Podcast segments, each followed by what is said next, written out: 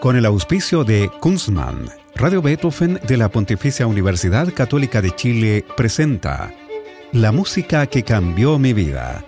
Una conversación sobre los momentos reveladores del arte musical que han marcado un antes y un después en la formación de una persona. Conducción y producción, Gonzalo Saavedra. Hacer una cerveza craft requiere de tiempo, maestría, ingredientes de primer nivel y mucha pasión. Por eso en Kunstmann llevamos 30 años haciendo lo que más nos gusta desde la ciudad que nos vio nacer, Valdivia. Es desde acá y con las aguas de la selva valdiviana que elaboramos más de 18 especialidades para que tú encuentres tu favorita y la disfrutes tanto al tomarla como lo hacemos nosotros al elaborarla. Kunstmann, 30 años elaborando cerveza craft. ¿Cómo están? Bienvenidos y bienvenidas a este programa de conversación y música en que hablamos de música, que es lo que nos gusta, pero no cualquiera, sino aquella que ha tocado el corazón y la cabeza de nuestros invitados e invitadas. Hoy estamos con el compositor francés chileno o chileno francés Roque Rivas. Ambos. El, orden no altera el producto. Está bien. Muchas gracias Roque por estar con nosotros hoy. Bienvenido a la música que cambió mi vida. Roque Rivas nació en Santiago en 1975, se formó en la Universidad de Chile y luego en Francia estudió composición electroacústica y música por computador en el Conservatorio Nacional de Música y Danza en Lyon y se unió a la clase avanzada de composición de Manuel Núñez en el mismo conservatorio, pero esta vez en París. Luego se especializó en el IRCAM y su obra final allí, Mutaciones de la Materia, ganó el primer premio en el concurso internacional de música electroacústica de Bush en 2009. ¿Cómo es estudiar en el IRCAM? Bueno, una experiencia maravillosa. Yo comencé trabajando, digamos, en el IRCAM. Primero ingresé a través de los estudios, haciendo una formación que se llama el Cursus, coincidió que en mi época era en un principio un año, pero se extendió a un segundo año. Así que yo tuve dos años de formación en el IRCAM, con lo cual eh, escribí dos piezas que fueron bastante tocadas. De hecho, la que tú nombraste, Mutations of Matter, que ganó varios premios, y una obra que ha sido tocada eh, alrededor del mundo en múltiples ocasiones.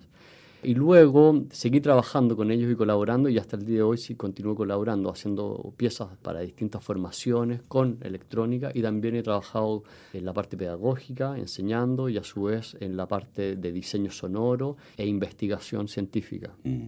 Claro, porque el CAM es como la meca de la música contemporánea fundada por Pierre Boulez. ¿Conociste a Boulez? Sí, lo conocí bastante. Bueno, la primera vez que yo conocí a Pulse fue en Chile, cuando vino con el ensemble Intercontemporain, un concierto por ahí de haber sido el año 96, 97 tal 96, vez. en el municipal. Así es. Y ahí tuve la oportunidad de hablar la primera vez. Y luego cuando yo me fui a Francia, ya lo encontré, lo vi dirigir muchas veces, estuve en los ensayos una vez que ingresé al IRCAM me tocó compartir mucho con él, eh, inclusive en alguna ocasión él, eligió una de mis obras para representar al IRCAM en un concierto homenaje a la mujer de Georges Pompidou, que es el creador del Centro Pompidou, ella falleció, Madame Pompidou. Oye, ¿y qué impresión te quedó de conocerlo? Bueno, Boulez tiene, digamos, varios sombreros, como se dice primer lugar, es un intérprete muy reconocido como director de orquesta, que tuvo un gran impacto sobre todo en la música contemporánea y, digamos, la música de la modernidad, es decir, Debussy, Stravinsky, inclusive antes con Mahler, Wagner y los grandes maestros, y sus contemporáneos, Berio, Ligeti.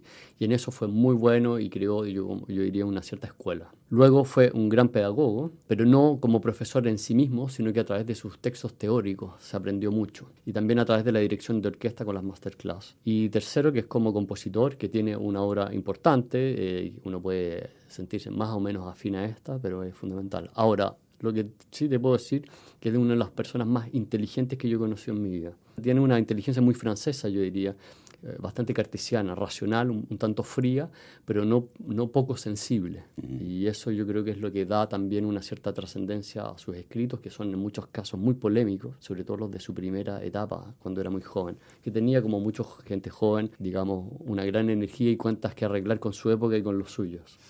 Oye, tú, bueno, como contabas, has, trabajado en encargos para el IRCAM, para el Ensemble Intercontemporain, el ASCO Schoenberg, la London Sinfonieta y los ensambles Ictus y Remix, entre otros. ¿Cómo ha sido la experiencia de trabajar con músicos de esa talla, con directores internacionalmente reconocidos? Eh, una hermosa experiencia. Bueno, cada ensamble, digamos, es como un grupo familiar que hay que conocerlo, que tiene sus características, eh, sus formas de proceder. Por lo general, uno tiene que ser sumamente profesional, traer un material que está muy bien escrito, eh, técnicamente hablando, resolver problemas rápidamente debido a que el tiempo de ensayo es agotado. Y otro elemento que es fundamental, que los directores pueden jugar mucho un rol, ya sea constructivo o destructivo, en los ensayos. Si un director le gusta el trabajo, va a contribuir a que este trabajo se haya llevado a cabo de la mejor forma posible, ya sea respetando las cosas que están escritas y a su vez yendo un poco más allá, tratando de buscar soluciones para poder dar la mejor interpretación.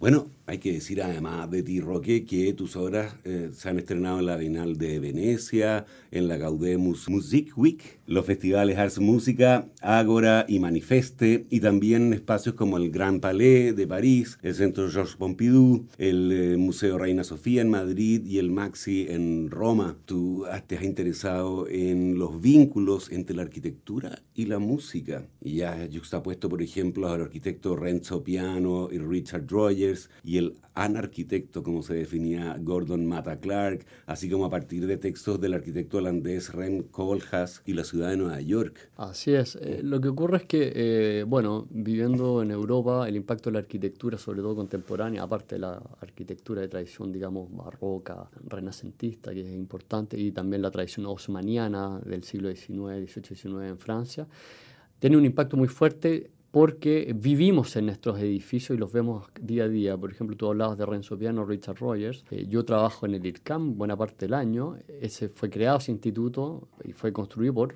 Richard Rogers con Renzo Piano. Entonces, digamos, mi hábitat de trabajo es un edificio de estos eh, autores. Entonces es un mundo que me es cercano. Y por otro lado, creo que el, el vínculo de la arquitectura con la música se hace porque hay una, un trabajo, digamos, de alta complejidad en términos del uso de materiales, de trabajar por capas, y también eh, las obras tienen un impacto a gran escala. La escala es muy importante en la arquitectura. Por ejemplo, hacer un, si me permite una analogía, un aeropuerto es el equivalente a hacer una ópera para un compositor. Luego hacer una obra de tipo, que sé un hospital o un gran museo, podría ser una obra sinfónica. Entonces nosotros trabajamos justo ese detalle que también lo tienen los arquitectos, es decir, de las puertas, etcétera, pero hay una, digamos, aspecto formal de la estructura que también posee ciertas características que nos, que nos unen. Y la utilización de las tecnologías para resolver problemas, por ejemplo, de modelización y diseño en arquitectura, también tiene una influencia en el uso de, este tipo de procesos en música. Naturalmente hoy en día la música se expandió con las tecnologías utilizando todo lo que se llama la espacialización, es decir, el espacio ya es uno de los parámetros de la música. Entonces eso también viene a, tener un impacto en nuestra escritura y cómo nos aprendemos ese espacio. Así que es un trabajo muy interesante e intenso. Claro que sí. ¿Qué te parece que vayamos a comenzar a revisar la lista de músicas que te han cambiado la vida? La primera es una pieza de jazz, We, also known as Allen's Ailey, que interpreta The Quintet, así se llamó a este quinteto, que eh, tocó en mayo del 53 en el Messi Hall en Toronto, Ontario, en Canadá. Y este quinteto estaba compuesto por músicos impresionantes como el trompetista Dizzy Gillespie, el saxofonista Charlie Parker, el pianista Bud Powell, el contrabajista Charles Mingus y el baterista Max Roch. ¿Por qué ah. eliges esta pieza específicamente? Bueno, porque la verdad es que previamente a esto te digo, yo tengo en mi vida dos grandes amores. Evidentemente la música docta, clásica, como quieras llamarla, que es donde yo trabajo fundamentalmente. Pero yo fui muy formado y soy un gran amante del, jazz. De hecho, cuando era muy joven yo tocaba jazz eh, como guitarrista, si bien yo tengo una doble formación, estudié guitarra y piano, pero el jazz era con la guitarra. Y creo que tenía que elegir una pieza, digamos, emblemática, y este quinteto es, digamos, el quinteto que marca la modernidad en el jazz. Previo a ellos, es decir, previo al bebop, eh, habían grandes instrumentistas, estaba Louis Armstrong, estaba, tú tienes a Duke Ellington, que de alguna manera son los padres de estos músicos. Pero luego, después del bebop, hay un cambio muy importante en la historia de la música del jazz. Es una música muy virtuosa, muy intelectual, eh, donde hay que tener un trabajo digamos, de la armonía, del ritmo y también de la melodía y de la improvisación, sobre todo, que es el gran fenómeno del, bebop, en donde ya los solos no son aprendidos como se ocurría en las músicas del swing, donde un solo más o menos uno lo ha escuchado dos o tres veces en la misma tarde, sino que aquí cada solo es un mundo en sí. Y bueno, y ahí tienes a los grandes maestros, Charlie Parker, gran saxofonista alto que ha marcado mi vida. Luego eh, Dizzy Gillespie, que yo lo pude ver en Chile hace muchos años, cuando vino con la United Nations Band. Luego Bud Powell, a quien amo profundamente, que es un heredero de Art Tatum, entre otros. Bueno, Mingus, que además fue un gran compositor con músicas muy experimentales. Y Max Roach, que es uno de los grandes bateristas del bebop, con Kenny Clark, eh, Roy Haynes, entre otros. ¿Qué te parece que escuchemos entonces We, que está incluido en el disco Jazz at Macy Hall, eh, un álbum de 1953? los intérpretes son The Quintet. Thank you.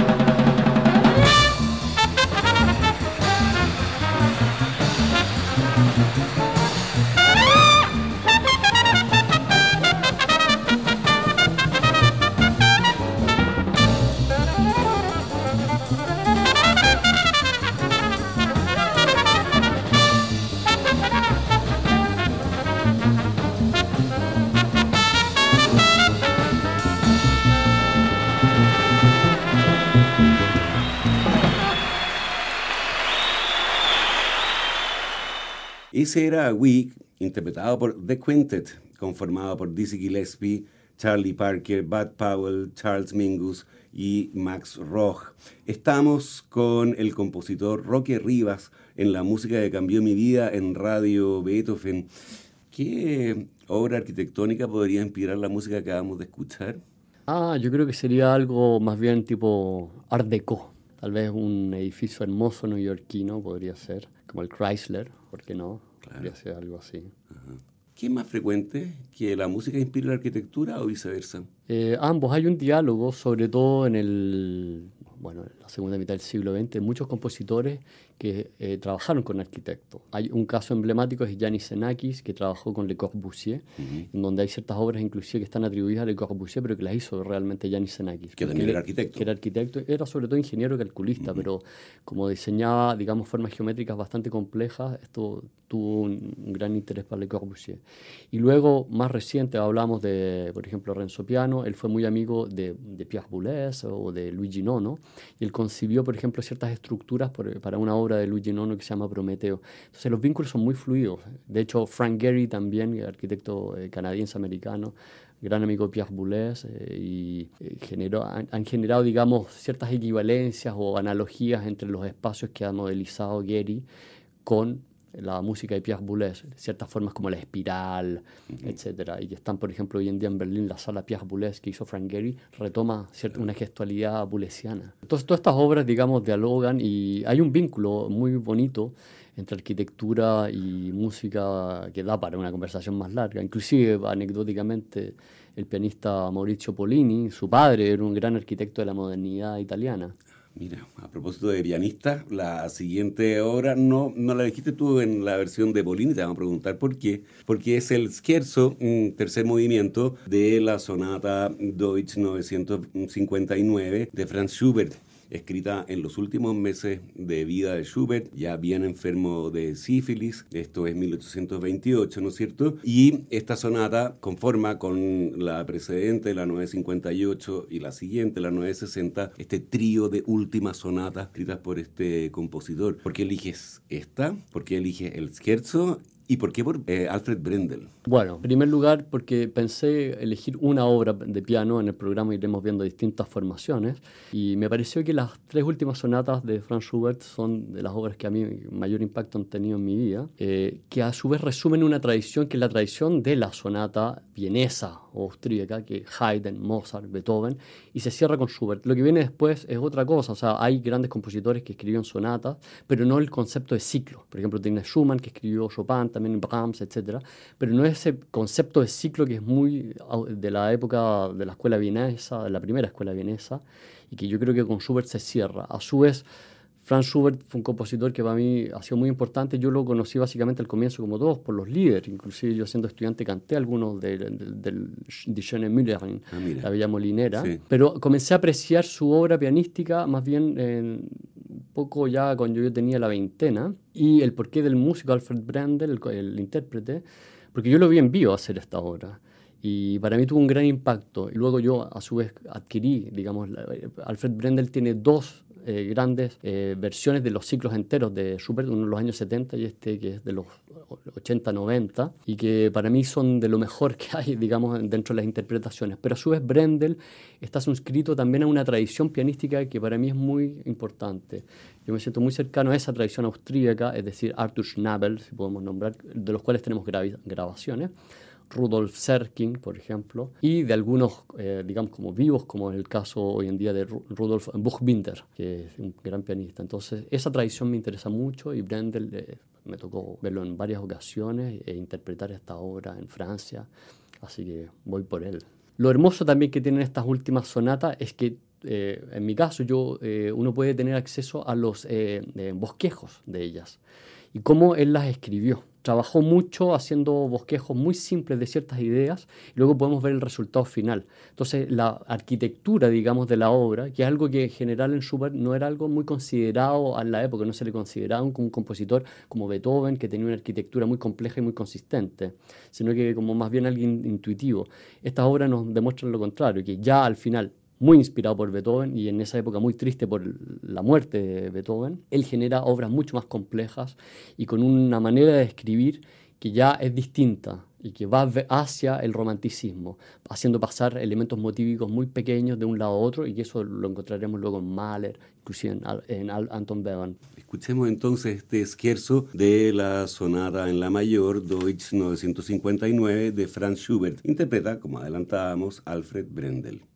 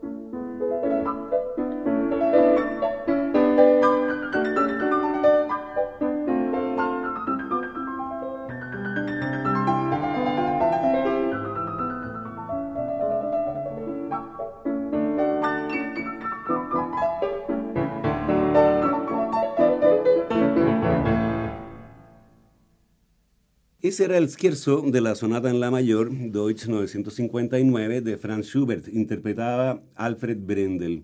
Estamos con el compositor chileno-francés Roque Rivas en la música que cambió mi vida en Radio Beethoven.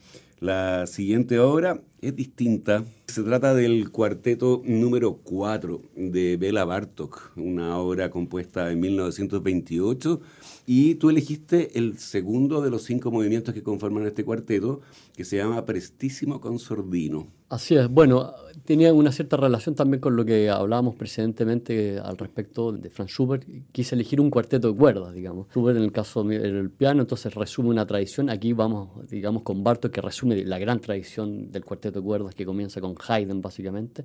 Luego Beethoven, que es el gran hombre, digamos, del cuarteto de cuerdas. Y Brahms, un poco menos, pero sobre todo con Bartok. Yo creo que en el siglo XX se cierra un, un ciclo importante de dicha tradición y una forma de pensar la música de cuarteto de cuerdas y de escribirla. Ahora, ¿por qué el cuarto cuarteto y con los intérpretes que van a tocar? Porque yo hace muchos años, no recuerdo precisamente, debe ser el comienzo de los 90, fui a un concierto de la Fundación Beethoven y Tokyo String Quartet tocó este cuarteto, o el quinto, no me puedo acordar, y yo quedé realmente anonadado. Luego adquirí la grabación, que es una grabación de Deutsche Grammophon de los años 80, y sigue siendo una de mis versiones favoritas, si bien tengo muchos y es una obra que he escuchado en múltiples ocasiones. Ahora, yo creo que dentro de los cuartetos de Bartok hay dos que me interesan particularmente, el cuarto y el quinto. En el caso del tercero y el sexto, el tercero es como una preparación muy cercano al cuarto cuarteto, prepara, digamos, en términos de material, y el sexto ya es como un final, digamos, una salida, digamos, de esto.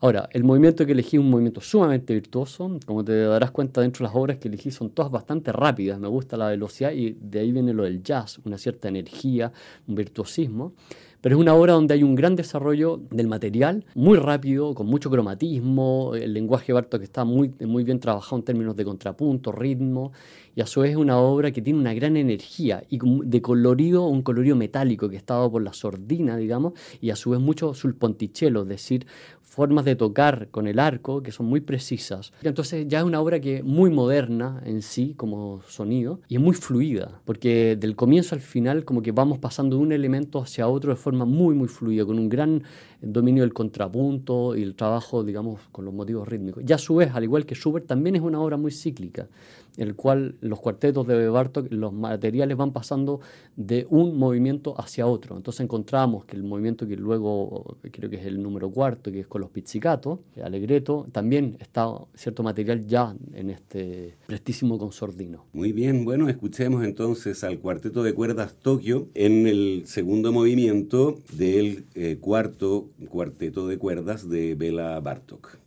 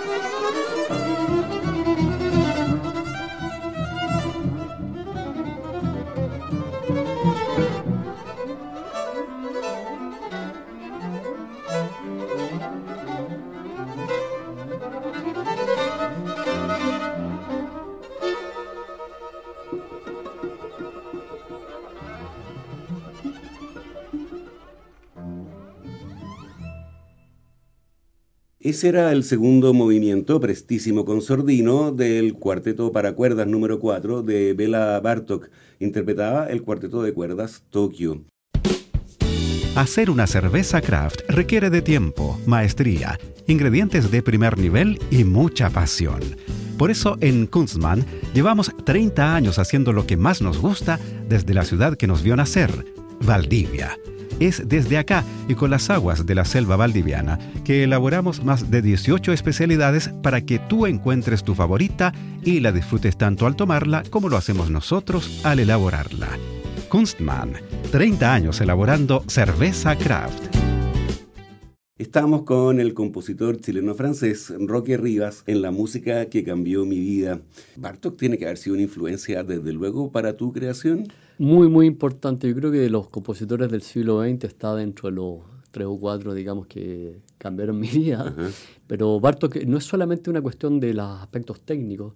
Yo creo que Bartok inclusive puede sonar extraño decirlo, hay como una ética, una ética detrás del compositor, el ser humano comprender lo que es el, en francés se llama el métier, el artesanado, la el oficio, el oficio la, precisión de la escritura y a su vez ética en términos de lo que uno va a entregar tiene que ser de una alta calidad y hay, es un desafío constante. Y a su vez humanamente Bartok fue un hombre que tuvo una vida muy compleja, difícil, sobre todo hacia el final, pero siempre se mantuvo dentro de una línea de, digamos, muy, eh, con mucho coraje y sin caer en tentaciones, ni siquiera en términos económicos, que fue lo más difícil para él hacia el final, cuando estuvo en su autoexilio americano. Mm. Me imagino que el próximo compositor también será uno de los que ha marcado tu vida, porque es Igor Stravinsky, con El pájaro de fuego. Tú elegiste la versión original de 1910, es decir, la del ballet completo, y no las tres suites que, alguna de las tres suites que hizo Stravinsky en 1911, en 1919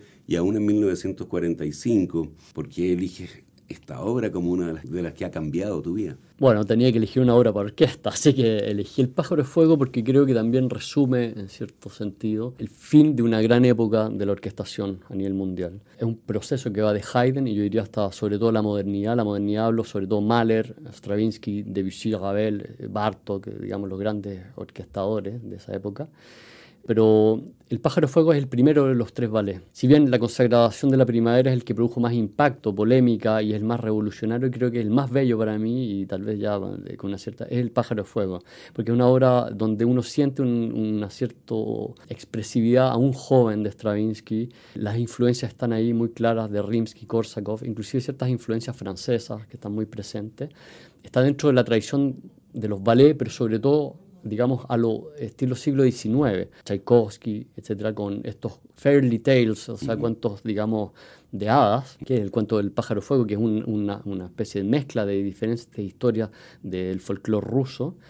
Y la orquestación es sublime, de ahí viene la eh, versión de 1910, porque eh, las otras versiones eh, salvo la primera que es de 1919, creo que eh, se reduce un poco en, general la orquesta, sobre todo después son lo que se llama orquesta por dos, y aquí es orquesta por cuatro, es decir, hay cuatro flautas, cuatro clarinetes, cuatro voz, etc. Y a su vez hay un efectivo, digamos, importante de percusiones, y los bronces, hay muchísimos bronces, hay dos tubas wagnerianas, hay trompetas en los, digamos, en, detrás de, digamos, de la... De claro, offset detrás de la sala y es una orquestación, como diría Teodoro Adorno, de una, de una sociedad burguesa rica, que eso, digamos, se acaba. opulenta. opulenta. Eso se termina ahí con Mahler, con Stravinsky. Y eh, Stravinsky junto con Ravel y Richard Strauss son los grandes orquestadores, digamos, de esa época. La noción de gran maestro de la orquestación está presente en ellos, lo que Boulez llamaba los prestidigitadores, aquellos que hacen aparecer un asunto de la nada y que aparece y sale y entra y El pájaro fuego creo que una masterclass, una clase maestra sobre eso. ¿Se estaba despidiendo Stravinsky de la tradición? Porque después vendría el Petrushka y la consagración. Eh, porque fue su primer ballet y yo creo que él tenía que mostrar, digamos, que era capaz de escribir, claro, que era capaz de escribir una obra al nivel que se le estaba exigiendo y sus dos ensayos precedentes, que el Esquerzo Fantástico, que es muy, muy similar, y también Fuego de Artificio, Fuego de Artificio, son obras muy parecidas, muy virtuosas, muy rápidas, que a mí me gustan mucho por lo demás, pero en las cuales, digamos, le permitieron prepararse para el pájaro de fuego. Lo que pasa es que él no había trabajado el gran formato y de hecho eh, fue un encargo que le produjo varios problemas desde un punto de vista de decirse si era capaz.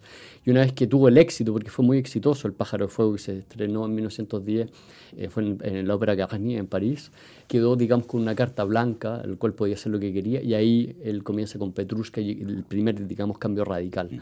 Ya en, en, en el pájaro de fuego hay ciertos elementos que uno nota que Stravinsky va a desarrollarlos luego rítmicamente, ciertos gestos orquestales que están muy presentes, que vienen de la tradición de Rimsky, pero que bueno, él los lleva hacia otro nivel y que luego en la consagración de la primavera aparece esta obra que es extrañísima y que marcó a todo el siglo XX. Bueno, escuchemos entonces, vamos a escuchar tres números de El pájaro de fuego en su versión original de 1910, la aparición del pájaro de fuego, la danza del séquito de Cachet, hechizado por el pájaro de fuego, y la danza infernal de todos los súbditos de Cachet. Interpreta la Orquesta Filarmónica de Nueva York dirigida por Pierre Boulez en una grabación de 1976.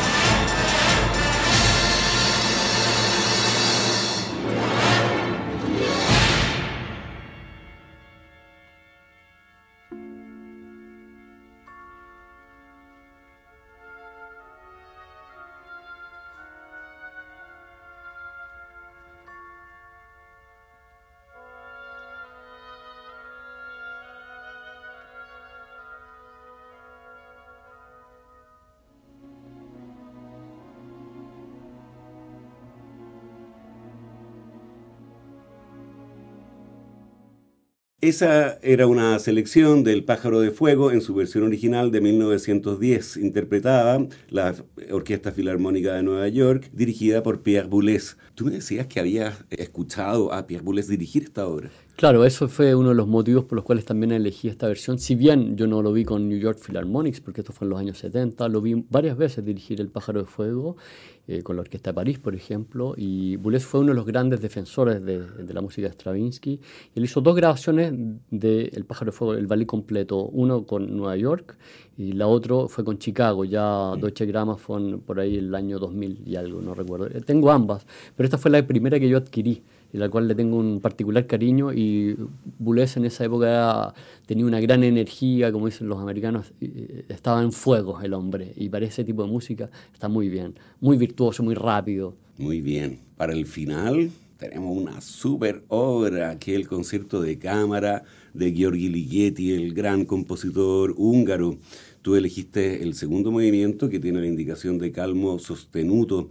Este concierto se llama concierto de cámara porque está escrito para tres instrumentistas. ¿no? Algunos de ellos tocan más de un instrumento. No está escrito para flauta, pero también toca flautín, oboe, que también es corno inglés, y oboe de amore, clarinete, que también es clarinete bajo, corno, trombón tenor, clavecín y armonio, piano, que también es celesta, y quinteto de cuerdas. ¿Cuál es tu historia con esta obra? A ver, la historia es bien particular y tiene que ver con la versión que vamos a escuchar. En 1992, si me recuerdo bien, el Ensemble Modern vino a Chile. Y yo en esa época, yo no sabía que era el Ensemble Modern, yo pensé que era un grupo de jazz, y tocó el Goethe Institute, y yo fui a verlos como si fuera un grupo de jazz, y tocó esta obra. Y yo quedé impactado. Yo dije, no sé qué es esto, pero esto es lo que yo quiero hacer en mi vida.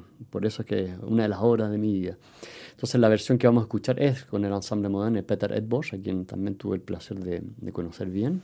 Ahora, respecto a por qué elegir esta obra, porque hay otras obras de música contemporánea, porque dentro del siglo XX, a su vez, lo que se llaman los Kammerkonzerte o Kammersinfonie han sido muy importantes. Es decir, después del impacto de las obras para orquesta que necesitaban efectivos muy ricos, como era el caso de Stravinsky y Mahler, hubo una tendencia hacia la reducción. El primero que comprendió esto fue Arnold Schoenberg, con la Kammersinfonie. Y luego en el siglo XX la mayoría de los ensambles de música contemporánea poseen este tipo de formación, es decir, una orquesta por uno, es decir, una flauta, un oboe, un clarinete, etc. Es decir, un instrumento eh, por familia. Y enseguida eso se ha extendido y Ligeti escribe esta obra que ha sido emblemática el año 68, que resume muy bien sus diferentes técnicas, es decir, la micropolifonía, la polirritmia y también un aspecto que es muy ligado a su música es las atmósferas y la obertura y el juego con contraste. Ligeti es uno de los compositores que yo más admiro, digamos, de la segunda mitad del siglo XX, junto con otros voy a nombrar a Luciano Berio, por ejemplo, a Vítor Lutoslavski y al propio Ligeti, eh, perdón, a Boulez. Entonces, esta es una obra que a mí me marcó y que creo que ha tenido un gran impacto en lo que es la música de la segunda mitad del siglo XX. Yo siento la tradición eh, austrohúngara, ahí siento a su vez a Stravinsky, siento a Bartok, que era su compatriota, aunque él nunca pudo estudiar con Bartok porque falleció antes, y también siento otras tradiciones que son propias de la modernidad, es decir, Stockhausen, etc. Así que él está dentro de la línea, si tú quieres, y Ligeti a su vez era un gran fan del jazz, y de las músicas étnicas, etc. Entonces el personaje también me es muy, muy cercano y querido por su apertura. Muy bien, bueno, escuchemos el segundo movimiento del concierto de cámara del húngaro Georgi Ligeti e interpretan el ensamble modern dirigido por Peter Edvos.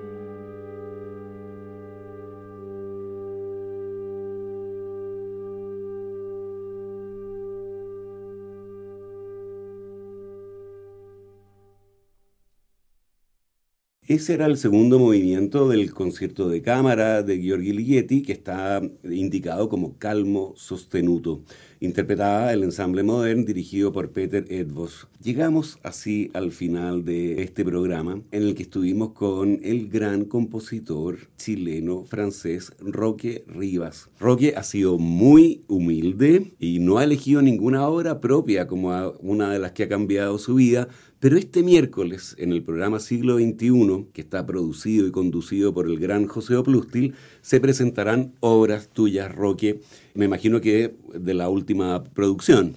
Claro, dos obras de 2012 y otra del 2022. Va a estar muy interesante entonces escuchar Siglo XXI este miércoles a las 23.30 horas. Muy bien, Roque. Ha sido una conversación súper interesante. Muchas gracias. Muchas gracias Gonzalo y espero que hayan disfrutado de la selección de obras que resume en parte mi vida. Absolutamente. Muchas gracias de nuevo. Y a ustedes los dejamos convidados para una nueva versión de este programa el próximo lunes a las 20 horas. Recuerden que pueden escuchar este capítulo y los otros que han sido emitidos en forma de podcast en nuestro sitio web beethovenfm.cl y también en Spotify buscando la música que cambió mi vida. No se vayan de nuestra sintonía porque ya viene puro jazz con nuestro amigo Roberto Araona. Muy buenas noches. Hacer una cerveza craft requiere de tiempo, maestría, ingredientes de primer nivel y mucha pasión. Por eso en Kunstmann llevamos 30 años haciendo lo que más nos gusta desde la ciudad que nos vio nacer, Valdivia. Es desde acá y con las aguas de la selva valdiviana que elaboramos más de 18 especialidades para que tú encuentres tu favorita y la disfrutes tanto al tomarla como lo hacemos nosotros al elaborarla. Kunstmann, 30 años elaborando cerveza craft. Con el auspicio de Kunstmann, Radio Beethoven de la Pontificia Universidad Católica de Chile presentó La música que cambió mi vida. Una conversación sobre los momentos reveladores del arte musical que han marcado un antes y un después en la formación de una persona. Conducción y producción. Gonzalo Saavedra.